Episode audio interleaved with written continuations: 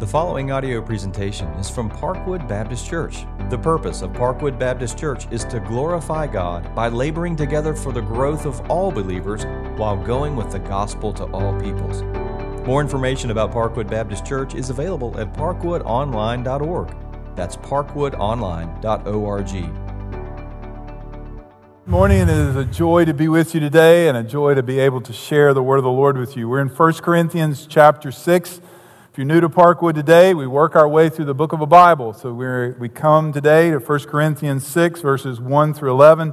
Next week, we'll pick up with verse 12, and so on, week in and week out, as we study through the Word of God. If you don't have a copy of the Bible, we're on page 954 in a chair Bible.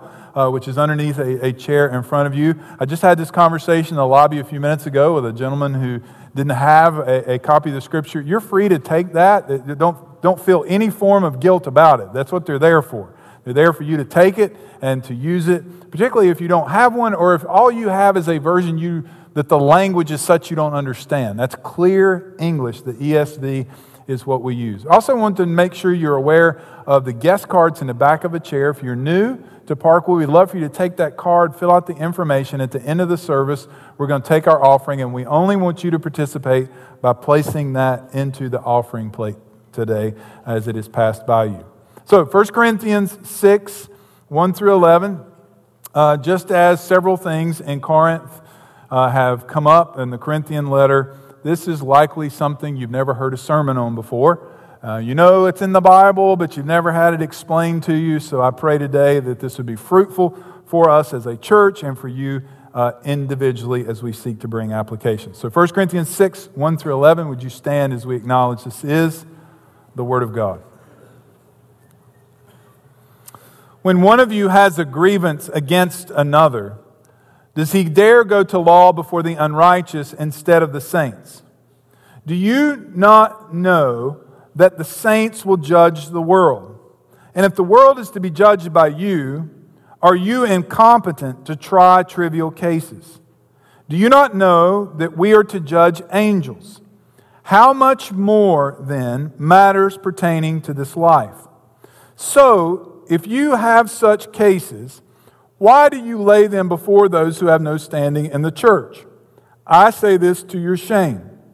Can it be that there is no one among you wise enough to settle a dispute between the brothers? But brother goes to law against brother, and that before unbelievers. To have lawsuits at all with one another is already a defeat for you. Why not rather suffer wrong?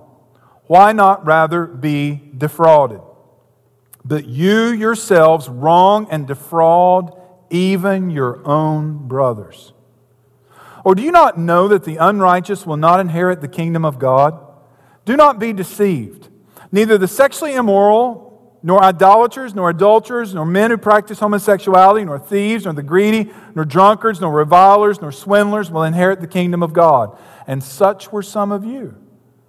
But you were washed, you were sanctified, you were justified in the name of the Lord Jesus Christ, and that by the Spirit of our God. Let's pray. Father, I pray now for those who call upon the name of Jesus who have been washed and sanctified and justified in his name, and the Spirit of God indwells, that you will now teach us your word. And Holy Spirit, for those who have gathered among us who do not yet know you, I pray that you would take this text and apply it to their hearts and open their eyes to the gospel. We desperately need your help to understand this text and rightly apply it. Grant it, we pray, in Jesus' name. Amen. So when Jesus came preaching the kingdom of God, Matthew records how he describes in what's called the Sermon on the Mount what, we would, what you could describe as an upside down kingdom. So Jesus says things like this. Well, you've heard it said, an eye for an eye. Jesus said, I say to you, if somebody strikes you on the right cheek, turn, them, turn to them the left one. If somebody sues you for your cloak, that is your outer garment, then give them your inner garment as well. He said this The first will be last, and the last will be. Mm. In the kingdom of God, Losing is winning. And winning can actually be a defeat. Verse 7 of our chapter.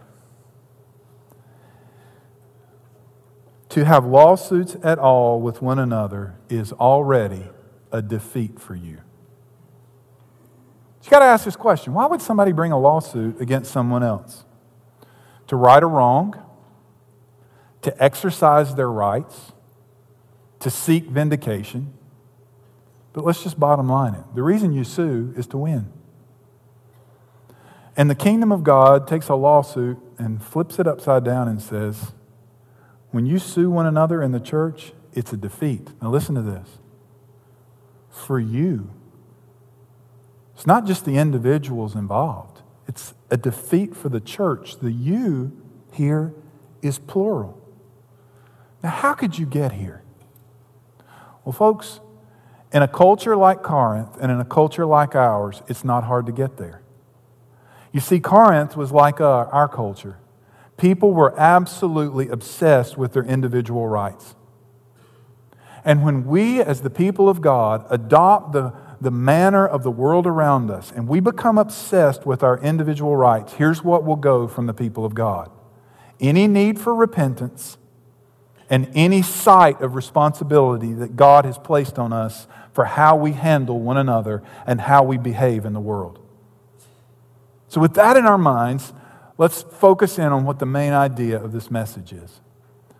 Unresolved disputes between brothers and sisters in a local church must be handled within the church for the sake of the kingdom of God. Now, let me just acknowledge something before I go any further. There are a bunch of you that have got pushback in your mind already. I can hear. Church has no business in private matters, etc., etc., etc. Hear the word of the Lord. Number one, disputes between brothers and sisters will occur in the local church. These two little sweet people are in love, and they stand up here in front of me and they get married. And six weeks later, they, dis- they discover that this isn't what they thought. They have their first major argument. One of them does something completely stupid. Welcome to marriage. Part of living in a marriage is learning to overcome yourself, to deny yourself, and to love someone unconditionally. You come into a church. Oh, these are God's people. Everybody's so sweet and kind, and a dispute happens. Welcome to the church. So, what do you do? He says, when one of you has a grievance. He doesn't say if, he says when. When you get people together, disputes are inevitable. That's why he gave us Matthew 18. That's why I stopped last week and looked at Matthew 18. When someone sins against you, you go to your brother. it may be a disagreement or a misunderstanding. You go to each other to work it out. If that doesn't work, then you two or three, or even the church. Ephesians 4 also assumes this. It says, forgive one another. Talking about in the church, forgive each other. That means that it is inevitable that somebody's going to do something that hurts me and that in Christ I am bound to forgive them. So the issue at hand in 1 Corinthians 6 is a grievance. Let's define what a grievance is. It's a matter of complaint. A dispute is another way to translate it. That's the word I've chosen to use in the outline. It's an alleged wrongdoing. It may or may not be legit. It may simply be, as I said a moment ago, a lack of understanding. So, when this grievance occurs, this grievance has got to be dealt with. Now, let me take a sidebar for a moment. I've probably had as much conversation about this this morning in this sermon as anything, positively. Because of the nature of Parkwood and the vast nature of what you folks do for a living and the expertise and the things you're able to do, you're inevitably at some point probably going to end up in some form of business with a member of this church. Can I give you some counsel as pastor here? Don't do it without a contract. I can hear some of you go, Well, shouldn't we trust each other? Yes, you ought to trust each other enough to establish a contract. So if a disagreement occurs between the two of you, you have an original place to look to say, This is what we agreed on at the beginning. And if you had to go to the next level to help somebody solve your dispute, there's a point of reference in which you began the relationship and which ensued between you. So, disputes between brothers and sisters will occur in the local church. Point number two disputes must not become lawsuits outside the church for the sake of the kingdom of God. End of verse 1. Does he dare go to law before the unrighteous instead of the saints? The saints is a reference to the church at Corinth to God's redeemed people. He begins here and he ends there in verse 11 of describing who God's people are. So he's saying if the matter cannot be resolved between the two parties, the use of the judicial system is not the answer. Now let's make sure we make a distinction here. What we're talking about here is civil court. This passage is not dealing with criminal court. If someone commits a crime against someone else in the church, a crime is a crime. And according to Romans, God has given us the civil authorities to deal with those crimes and to met out judgments in this world. So let me just be clear with you. One of the problems going on in a lot of Southern Baptist churches is there have been these sexual crimes, particularly um, relationships that have happened uh, with minors that have been covered up in churches. We will not do that. We will call the police immediately. That is a criminal matter. That is not something that we handle with each other. When a crime is committed, our first phone call is the police. We'll then deal with the forgiveness issues and things forward. Now, we're not talking about a criminal matter, though. We're talking about a civil matter. We're talking about a dispute between two people. Listen to what it says. Does he dare go to law? The word dare here is a very strong word. It means to be defiant. Do you defy the church and go outside of the church and go to the law? Verse 4. Now, I understand we're skipping 2 and 3, we're coming back. If you have such cases, why do you lay them before those who have no standing in the church? Now, when he uses the word standing here, he's not talking about expertise. He's saying, Why are you going to someone who does not have the Spirit of God? Why are you going outside of the church to, to someone who is of the kingdom of man? And when you do this, he says, verse 5, I say this to your shame. Then he asks a rhetorical question. You've got to get this question right in the context or you misinterpret. Can it be that there is no one among you wise enough to settle a dispute between the brothers? This has been the second point of conversation I've had this morning. Is that some people have interpreted this to say that Paul is saying here there was nobody at Corinth to dispute it. That's wrong. You're misreading the question in the context of the verse. The next point will clear up that there is somebody there who can solve this. What Paul's doing here is, is actually being sarcastic. If you read the beginning of the letter, he, he points out that the Corinthians think they are very wise. And they call Paul a fool. So now he's asking the question. He's saying, Excuse me, so there's nobody wise enough to handle this situation among you? I say this to your shame. Don't, we don't settle disputes outside of the brothers and sisters. He says, But brother goes to brother, and that before unbelievers. Brother goes to law against brother. We share an intimacy of belonging to the same spiritual family. Now, listen to me carefully. That goes beyond the blood family we have of this world. You say, Well, I don't know about that. Which family is going to last forever? The spiritual family is. All who are in this family will abide together forever. Our loyalty to the family should outweigh our desire to be defrauded. And we should not go outside of the family to settle disputes. Another pushback I know that's out there. Why would you preach this sermon?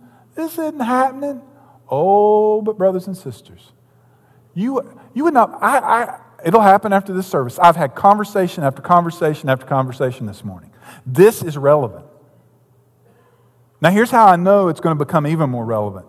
It used to be that blood families stuck together. Now you watch somebody leave $100,000 and watch what a family who love each other will do. Don't you think that that kind of mentality is not going to find its way into the church? And Paul says it can't.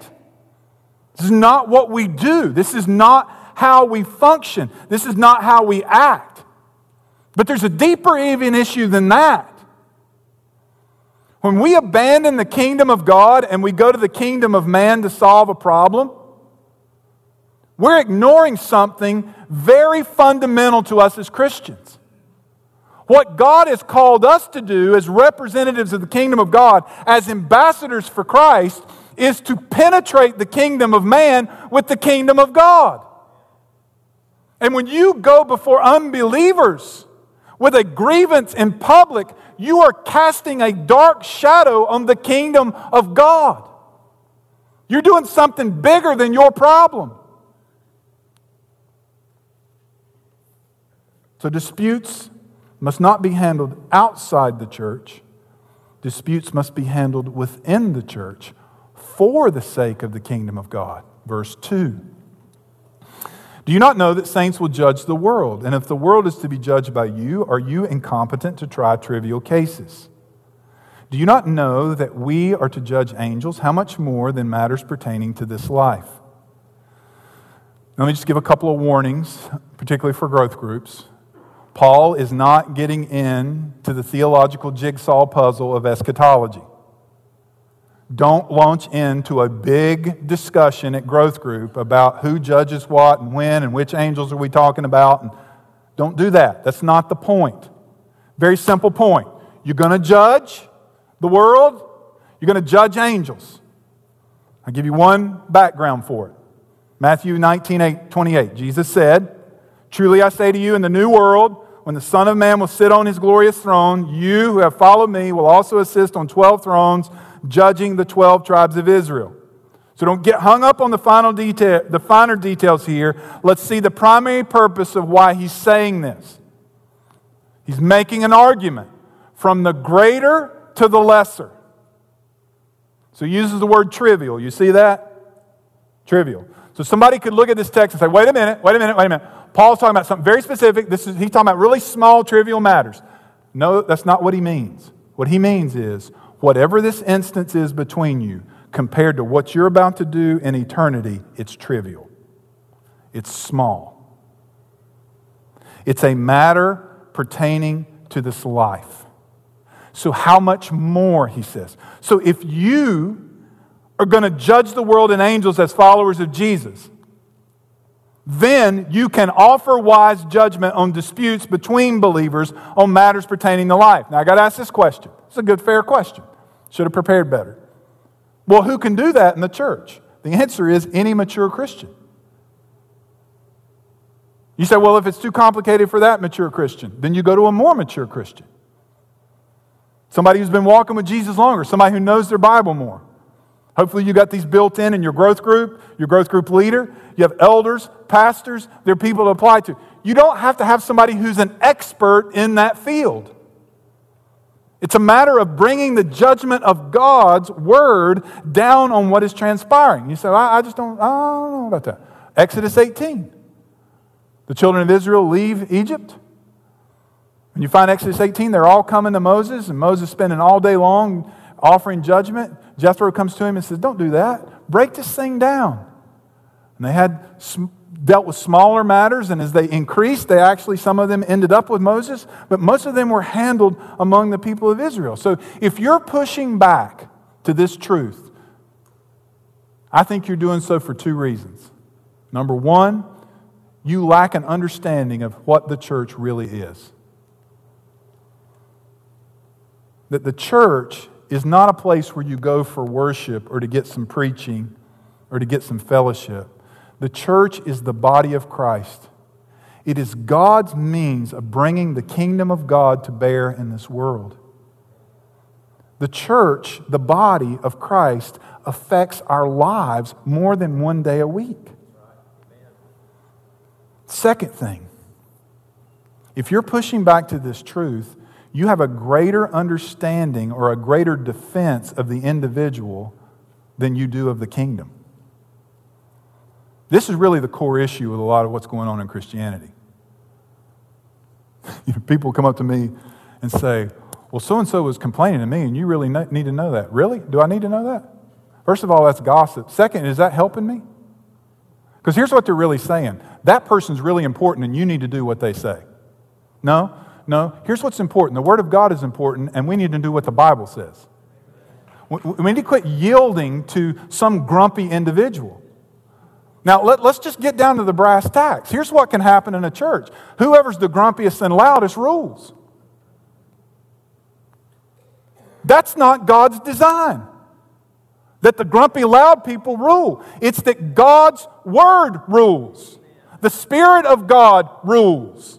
And we are to bring judgment to bear according to the word of God. So, he makes one final appeal. Because because you would think at this point, people would say, okay, I get it. I understand. You still have people going through with it.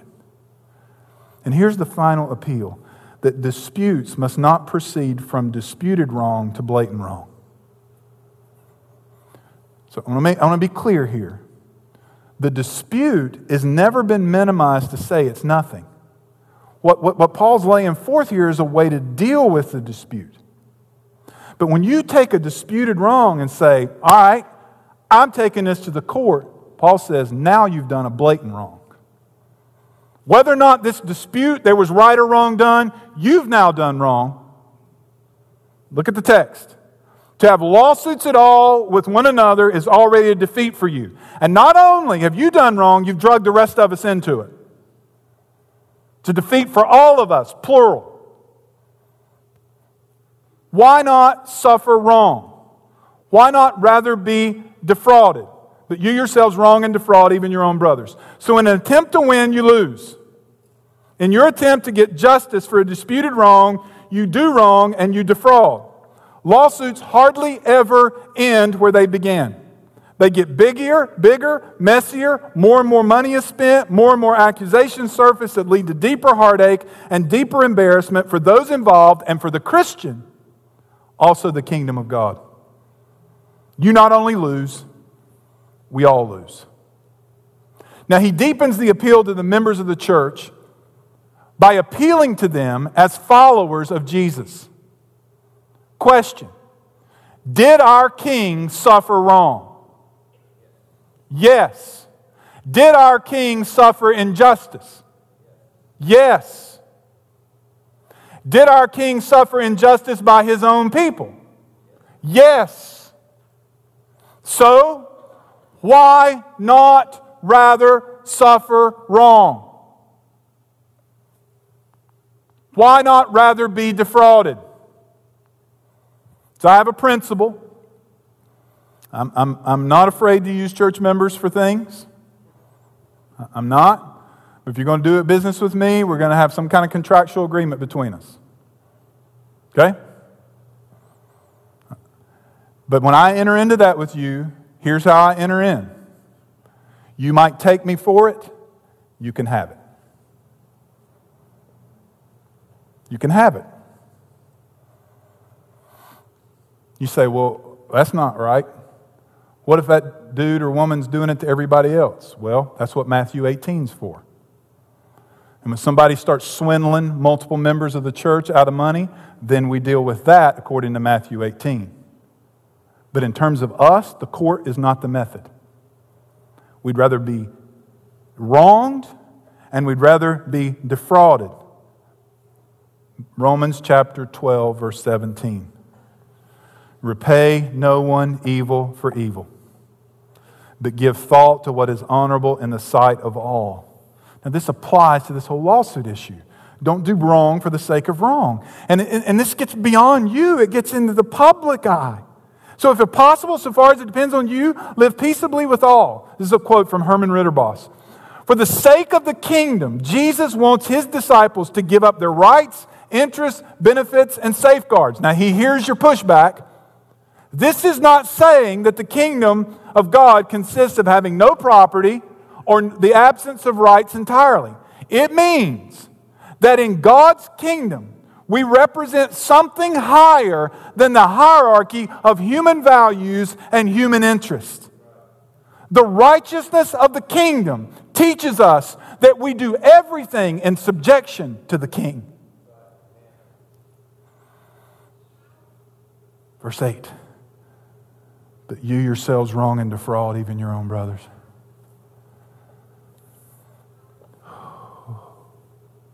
The lawsuit, the use of one is wrong. And it takes from your own family. That's what he says. Now he's going to develop a third argument. And this argument in verses 9 through 11 is the linchpin between 1 through 8 and 12 through 20. In other words, we're going to start where we leave off next week. Now, here's my question and the so what, and we'll try to make sense of it. Does the Lord Jesus Christ define my life, or does wrongdoing? Or let me say it this way Does the kingdom of God define my life or the kingdom of man? Now you got to see this connection. If you don't see this connection, you're not going to see how this ties together. He says in verse 8, You yourselves wrong and defraud even your own brothers. Verse 9, Do you not know that the unrighteous will not inherit the kingdom of God? Do you know how you could translate the word unrighteous? Some of your translations have it. Do you not know that the wrongdoers will not inherit the kingdom of God? Oh, so you're saying if I file a lawsuit, I'm going to hell? That's not what I'm saying, and that's not what Paul's saying. Listen carefully. What Paul is saying is if that's indicative of your life, if that's how you live, you're not a child of the king. And he includes multiple things here that were going on in Corinth at this point in time. This is not an exclusive list of why you wouldn't inherit the kingdom. He's being very specific to what was happening among the Corinthian people. Then he concludes in verse 11, where I want to start. And such were some of you, but you were washed, you were sanctified, you were justified in the name of the Lord Jesus Christ and by the Spirit of God. If you've been here a few weeks, indicative to the imperative. Who you are, indicative. God takes who you are and then He commands you to do. He doesn't start just with a command. The command is based off who you are. So, who are you if you're a Christian? You're not what you used to be. Such were some of you. Who are you? You are washed. You have been cleansed of your sin. Your sins have become whiter than snow. You are sanctified. That means you are set apart. That God has set you apart, holy, to be used of Him. And then He makes this incredible claim of the Bible you are justified in the name of the Lord Jesus Christ. That means that the King of the universe has declared you righteous. It's a judgment term. This is the judgment Christ has placed on all who trust and believe in Him righteous. Now, this is what's true of His people.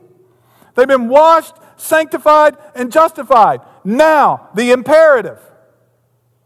It's in verse 9, halfway through. I want to see if you see it. Do not be what? Oh. When this world around us all this sin is swirling. And here's what's swirling right now sexual sin is under our nose everywhere. It's swirling. It's everywhere. It's all around us. It's pressing in on us. It's pressing in on us. Don't be deceived. Don't you be deceived. Those who practice these things, they're not going to inherit the kingdom of God. Let's work through the list just very briefly. I can already tell you where your mind, if you're a good conservative evangelical, I know where your mind's hung. It's hung on one word. it's homosexuals. They're invading everything. Well, I agree that homosexuality is bringing a lot of repute on our culture and a lot of pressure on Christians. But you better watch what you're letting go. As adulterers sit on the row beside of us and we ignore it.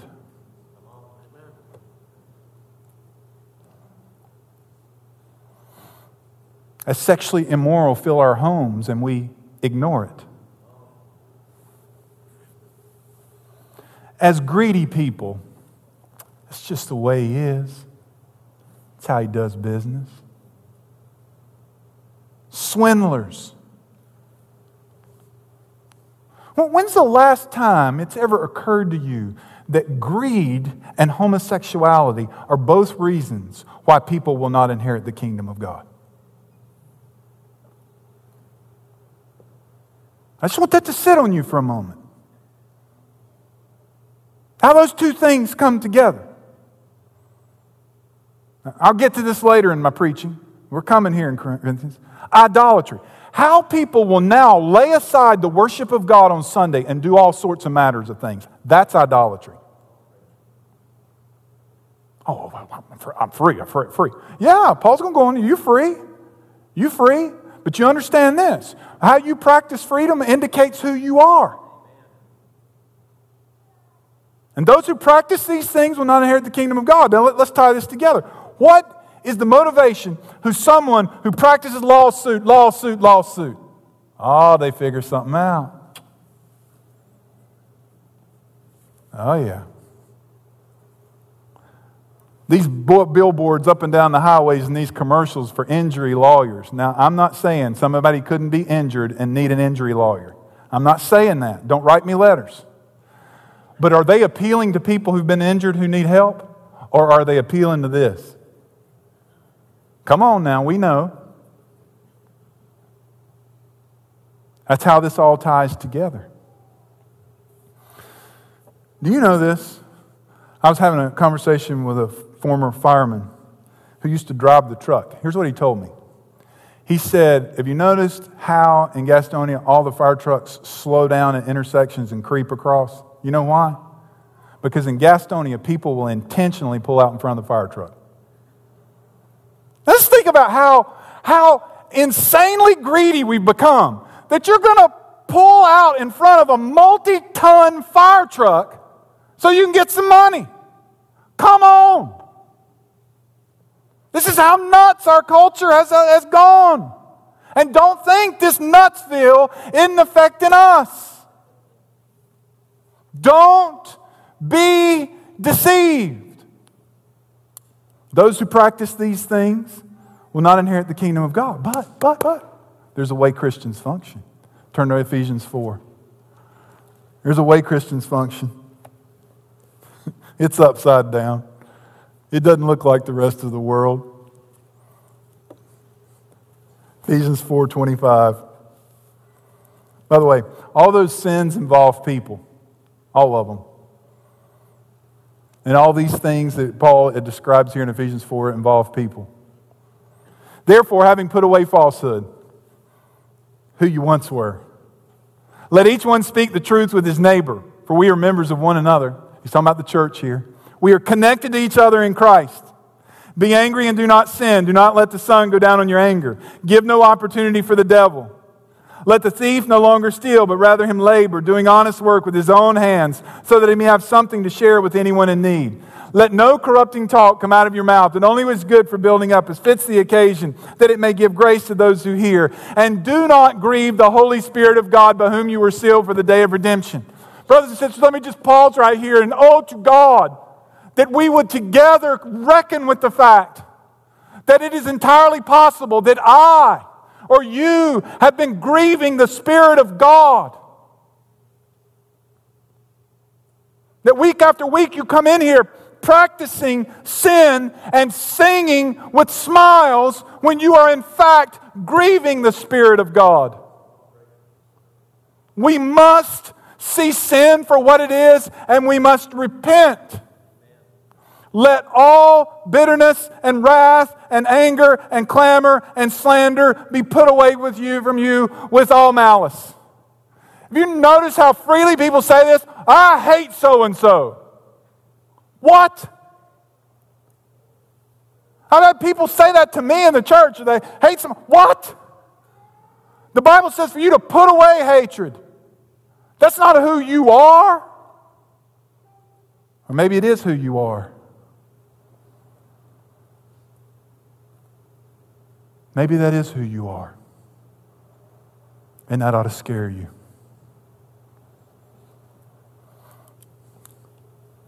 Because here's what the kingdom looks like be kind to one another,